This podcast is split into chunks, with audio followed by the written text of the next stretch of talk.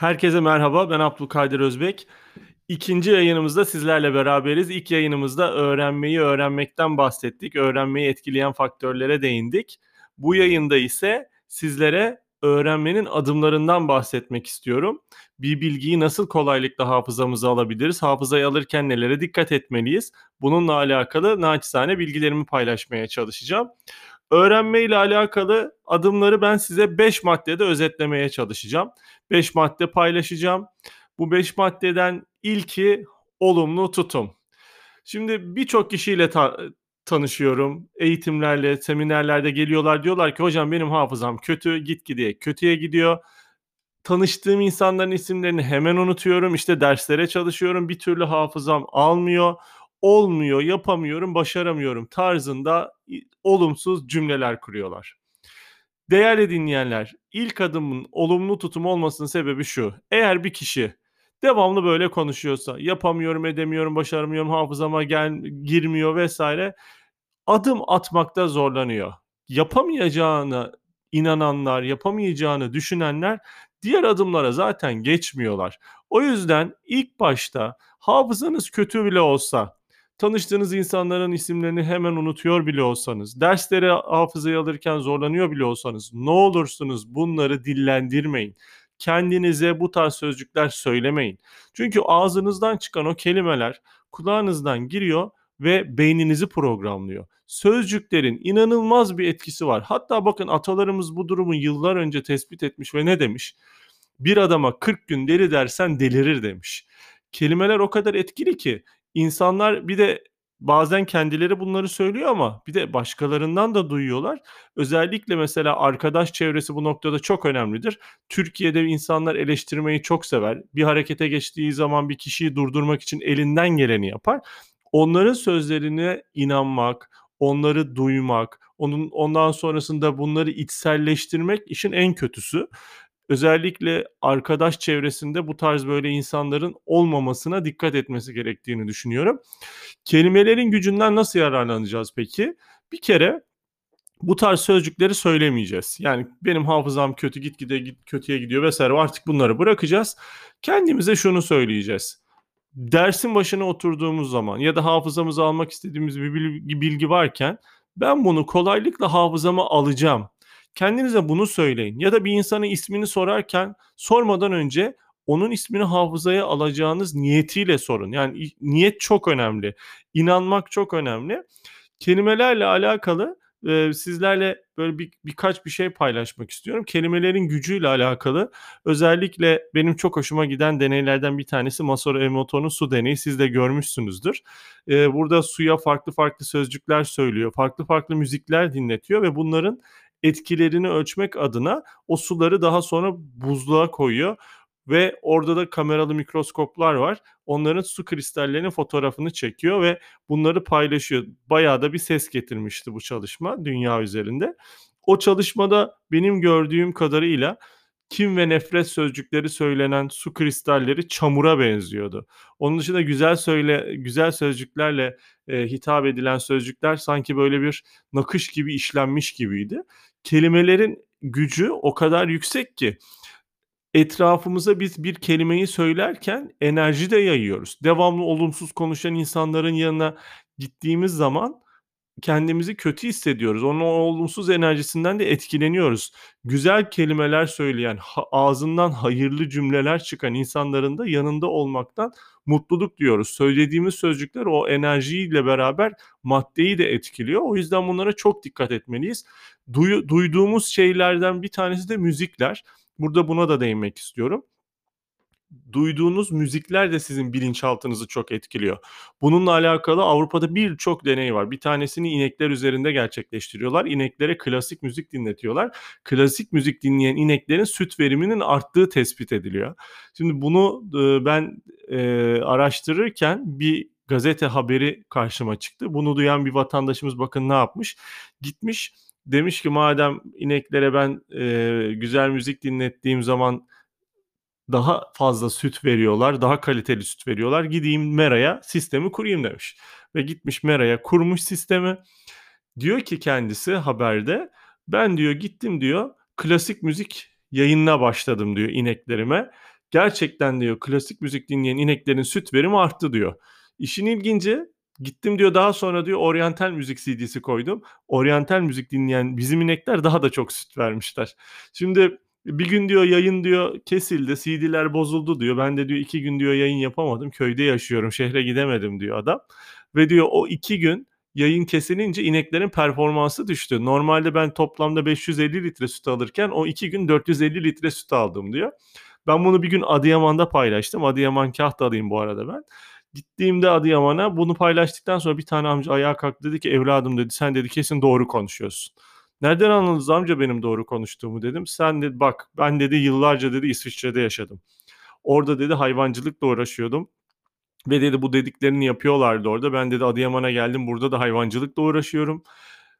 Ve evladım dedi gerçekten dedi güzel müzik dinleyince dedi bu inekler güzel süt veriyorlar. Ama dedi oğlum dedi ben dedi çok meraklı bir insanım. Çok araştırmacı bir insanım. Geçen çok merak ettim. Bu hayvanlar müzikten gerçekten anlıyorlar mı diye. Gittim dedi tersine deney yaptım dedi.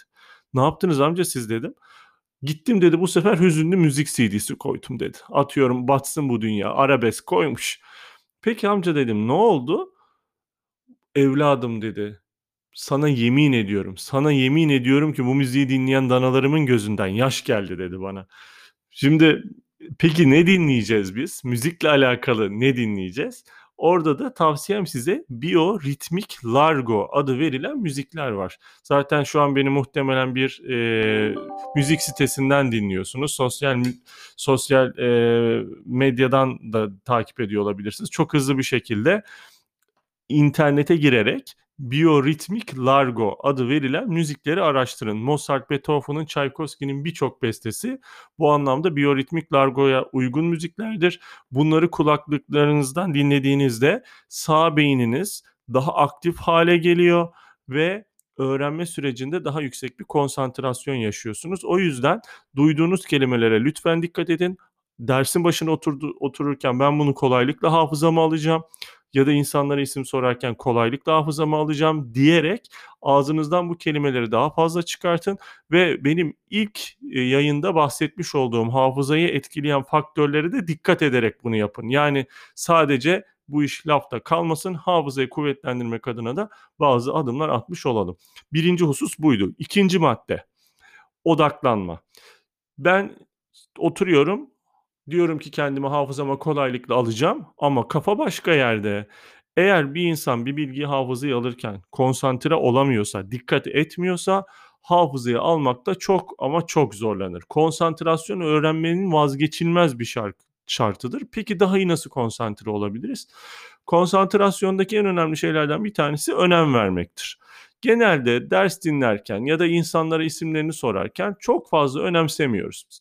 Yani birisi geliyor, tanışıyoruz. Diyoruz ki bu çok önemli birisi değil. Halbuki şöyle bir şey olduğunda ben size desem ki biraz sonra tanışacağınız kişi sizin hayatınızı değiştirecek. Onunla tanıştıktan sonra gelirleriniz en az 2-3 kat artacak. Bir daha hiç hastalanmayacaksınız. Süper insanlarla tanıştıracak sizi. Dediğim anda radarlar açılıyor, konsantrasyon zirve yapıyor ve kayıt kolaylaşıyor. O yüzden önem verdiğiniz anda konsantrasyonunuz yükseliyor. Derslere önem vermezsek, insanlara önem vermezsek, hedeflerimiz olmazsa kitabı okurken oraya ya da işte dersi çalışırken oraya çok fazla odaklanamayız. Önem vermek konsantrasyonla ilgili en önemli şartlardan bir tanesi. Bugün belki o dersleri gerçek hayatta çok karşılığını göremiyor öğrenci arkadaşlarım. Ama muhakkak onlar bir yerlerde karşılarına çıkıyor. En kötü sınavda çıkıyor zaten. O yüzden bir insanın hedefinin olması, hayalinin olması, öğreneceği bilgileri de bunun bir aracı olarak görmesi o işe biraz daha fazla önem vermesini sağlayabilir. Daha fazla önem vermek adına bir velinin tavsiyesini sizlerle paylaşayım. Daha iyi konsantre olmak adına diyelim hatta. Bir gün Yozgat'ta bir seminer vermiştim. Çıkışta bir hanımefendi geldi bana dedi ki hocam dedi benim dedi ilkokula giden bir çocuğum var. Ders başarısı çok düşük.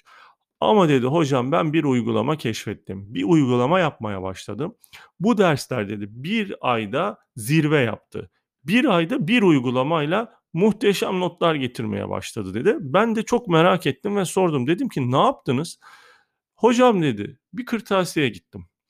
Beyaz bir yazı tahtası aldım eve getirdim. Çocuğumu yanıma çağırdım. Dedim ki bak evladım sen gidiyorsun derslere. Herhalde hocaları çok dikkatli dinlemiyorsun. Sonra sonra sınavlara girdiğinde de zayıf zayıf notlar geliyor. Ben bu duruma çok üzülüyorum. Bak demiş. Bu arada ha bu arada bunu anlatmadan önce şunu söyleyeyim. Bu veli çocuğa yaklaşımında çok güzel bir şekilde yaklaşım var. Bakın diyor ben diyor bunu tespit ettim. Bununla alakalı farkındayım durumun ve bu durum beni üzüyor. Şimdi orada çok zehirli olan bazı davranışları yapıyor veliler. Ne yapıyor? Çocuğu suçluyor, yargılıyor, başkalarıyla kıyaslıyor. Bununla alakalı daha ayrı yayınlar da yapacağım ama özellikle yeri gelmişken söyleyeyim. Lütfen çocuklara karşı bu tarz yaklaşımlarda bulunmayalım. Diyor ki şöyle yapacağız. Bak diyor ben bu kırtasiyeden bir beyaz yazı tahtası aldım eve geldim. Ve bu tahtanın başına ben senin geçmeni, o gün derslerde öğrendiklerini akşam bize anlatmanı istiyorum. Yani sen bizim öğretmenimiz ol, biz senin öğrencin olalım. Git derslere, öğretmenlerini dikkatlice dinle ve akşam burada bize gel bunları anlat. Şimdi bakın en iyi öğrenme metodu öğretmektir. İlk yayında da vurgulamıştım. Değerli dinleyenler, öğrenmek en iyi öğret öğrenmek için en iyi metot öğretmektir. Ve bu veli bu çocuğa bunu yapıyor. Çocuk da okula gittiği zaman akşam annesine babasına ders anlatacağı için o kadar dikkatli dinliyor ki konsantrasyon çok daha yüksek oluyor. Bir de akşam geliyor anlatıyor. Dolayısıyla da bir tekrar söz konusu. Dersler hafızada muhteşem bir şekilde kalıyor. O yüzden daha dikkatli dinlemek, daha yüksek bir konsantrasyon için kitapları başkalarına anlatacakmış gibi okumanız, dersleri bir başkasına anlatacakmış gibi dinlemeniz, şu an beni dinlerken bir başkasına bunu anlatmak için dinlemeniz sizin konsantrasyonunuzu çok ama çok daha yukarıya taşıyacaktır. Birinci madde olumlu tutumdu, ikinci madde odaklanma. Üçüncü madde ise değerli dinleyenler kodlamalar yapmak, hayal kurmak hafıza teknikleri denilen bazı teknikler var. İşte onlar burada devreye giriyor. Şimdi siz çok dikkatli dinleyebilirsiniz. Olumlu tutum sahibi de olabilirsiniz ama beyinde şöyle bir olay var. Eğer sadece beyninizin sol tarafı yani matematik, mantık, sayılar, yazma, listeleme, detaylarla ilgili olan kısmı aktifse siz ne kadar dikkatli dinlerseniz dinleyin bilgileri siz alırken bir yerde tıkanırsınız. Bilinçli bir zihin ortalama 7 artı eksi 2 bilgi. Yani ben bugün size 30 madde saysam 5 ila 9 tanesini hafızada tutabiliyorsunuz. Ne kadar dikkat ederseniz edin. Ama 3. maddede değinmek istediğim hayal kurma, öğrenme sürecinin içerisine sağ beyni katma gibi bir faktörü işin içerisine alırsanız 20 değil 50 tane de 100 tane de sözcüğü, insan ismini, her şeyi hafızaya kodlayabilirsiniz. Burada hafıza teknikleriyle alakalı sağ beynin öğrenme sürecinin içerisine girmesi var. Öğrenirken hayal kurmak, renkler, görüntüler, müzik, ritim bunlardan yararlanmak öğrenme sürecine sağ beyni e, sağ beynin daha aktif olmasını sağlıyor öğrenme sürecinde ve bu sayede sizler çok daha kolay çok daha kalıcı bir öğrenme gerçekleştirmiş oluyorsunuz. Şimdi hafıza teknikleriyle alakalı sadece başlıklara değineyim. Her birini anlatmak çok uzun zaman alacak çünkü. Mesela hafıza çivileri denilen bir teknik var. Madde madde bilgileri hafızaya almanızı sağlıyor. Diyelim 30 maddelik bir bilgiyi hafızaya alacaksınız. Sonrasında ya da sınava gireceksiniz böyle e, size istatistiki bilgiler soracaklar. Sayıları görüntülere dönüştürerek sonra bu görüntülerle öğrenmek istediğiniz e, bilgiler arasında bağlantılar kurarak çok kolay bir şekilde hatırlayabiliyorsunuz. Hatta ben hafıza seminerleri veriyorum ve bu hafıza seminerlerinde ilk başta 20-30 tane atasözünü hafızama alıyorum. Karışık bir şekilde sayabiliyorum. Herkes de çok merak ediyor. Onu yapmamı sağlayan teknik hafıza çivileri. İleride bunu daha detaylı size açıklayacağım. Onun dışında hikaye yöntemi var. Bilgileri bir e, sırayla hikayeleştirerek hafızaya almak da bir hafıza tekniği. Akrostiş sizin çok bildiğiniz belki öğrencilik hayatınızda çok kullandığınız bir teknik. İsimleri madde madde yazıyorsunuz ya da işte bilgileri madde madde yazdınız. Baş harflerinden bir e, kelime oluşturmanız akrostişi ifade ediyor. Onun dışında isimleri, yüzleri hafızaya almanın apayrı bir tekniği var. Efendime söyleyeyim İngilizce kelimeleri almanın hafızaya ayrı bir tekniği var. ve e, not almak için bir hafıza tekniği var. E, ona da birazdan değineceğim. E, bunları araştırmanız öğrenme sürecinizin daha zevkli ve daha nitelikli haline hale gelmesini sağlar. O yüzden bunları e, tavsiye ediyorum. Üçüncü madde hayal kurma, kodlama yapmaktı. Dördüncü madde değerli dinleyenler tekrar yapmak. Et tekrar ahsen velev kâne 180 demişler. Yani tekrar 180 kere de yapılsa faydalıdır. Ama bizim 180 tekrar yapacak zamanımız yok. O yüzden minimum tekrar yaparak maksimum hatırlamayı sağlamamız gerekiyor. Bunun da formülü, frekansı şudur. Bugün öğrendiğiniz bilgileri 45 saat içerisinde tekrarlamalısınız ki o bilgiler hafızada daha kalıcı olsun. Bir hafta kadar aklınızda kalsın. 45 saat içerisindeki en iyi tekrar zamanı ise ilk gün akşam yatmadan öncedir. Daha sonra bir hafta sonra bir gözden geçirme yapmanız onların bir ay, bir ay sonra gözden geçirme 3 ay, 3 ay sonraki gözden geçirme 6 ay, 6 ay sonraki ise 1 yıllık kalıcılık sağlayacaktır. Yani frekansları bu şekilde ayarlarsak, aralıkları hani açarak tekrar yaparsak bunlar zihnimizde çok daha iyi kalıyor. Beşinci madde de bu tekrarı iyi yapabilmek adına not almaktır. Söz uçar yazı kalır. Alim unutur kalem unutmaz demiş büyüklerimiz. Gerçekten de öyle. Not almamız gerekiyor. Bunu bir kendimize düstur edinmemiz gerekiyor. Öğrendiğimiz bilgileri not etmeliyiz. Ama burada da hangi teknikten yararlanarak not etmenizi ben size tavsiye ediyorum? Zihin haritaları. Zihin haritaları sağ beyni öğrenme sürecinin içerisine en aktif şekilde katan bir tekniktir. Zihin haritaları metodu temelde e, renkleri, şekilleri kullanarak, sayfa yapısını daha farklı kullanarak öğrenme sürecine sağ beyni katan bir tekniktir. Not alırken sadece bu teknikle de not almayabilirsiniz. Renkli kalemlerinizle farklı farklı notlar alabilirsiniz. Yanlarına şekiller koyabilirsiniz. Ama her zaman yaptığımız gibi en tepeye başlık yazalım. Sonrasında madde madde listeleyelim aşağıya doğru dediğinizde orada ağırlıklı olarak sol beyin ağırlıklı oluyor. Sizin iki tane beyniniz var tabiri caizse sağ beyin sol beyin. Birini standby, standby'da kullanıyorsunuz. Ben diyorum ki onu standby'dan on moduna getirin. Açın beraber kullanın. Sağ ve sol beyin birleşsin. 1 artı 1 eşittir 11, 111 olsun. Bir sinerji oluştursun.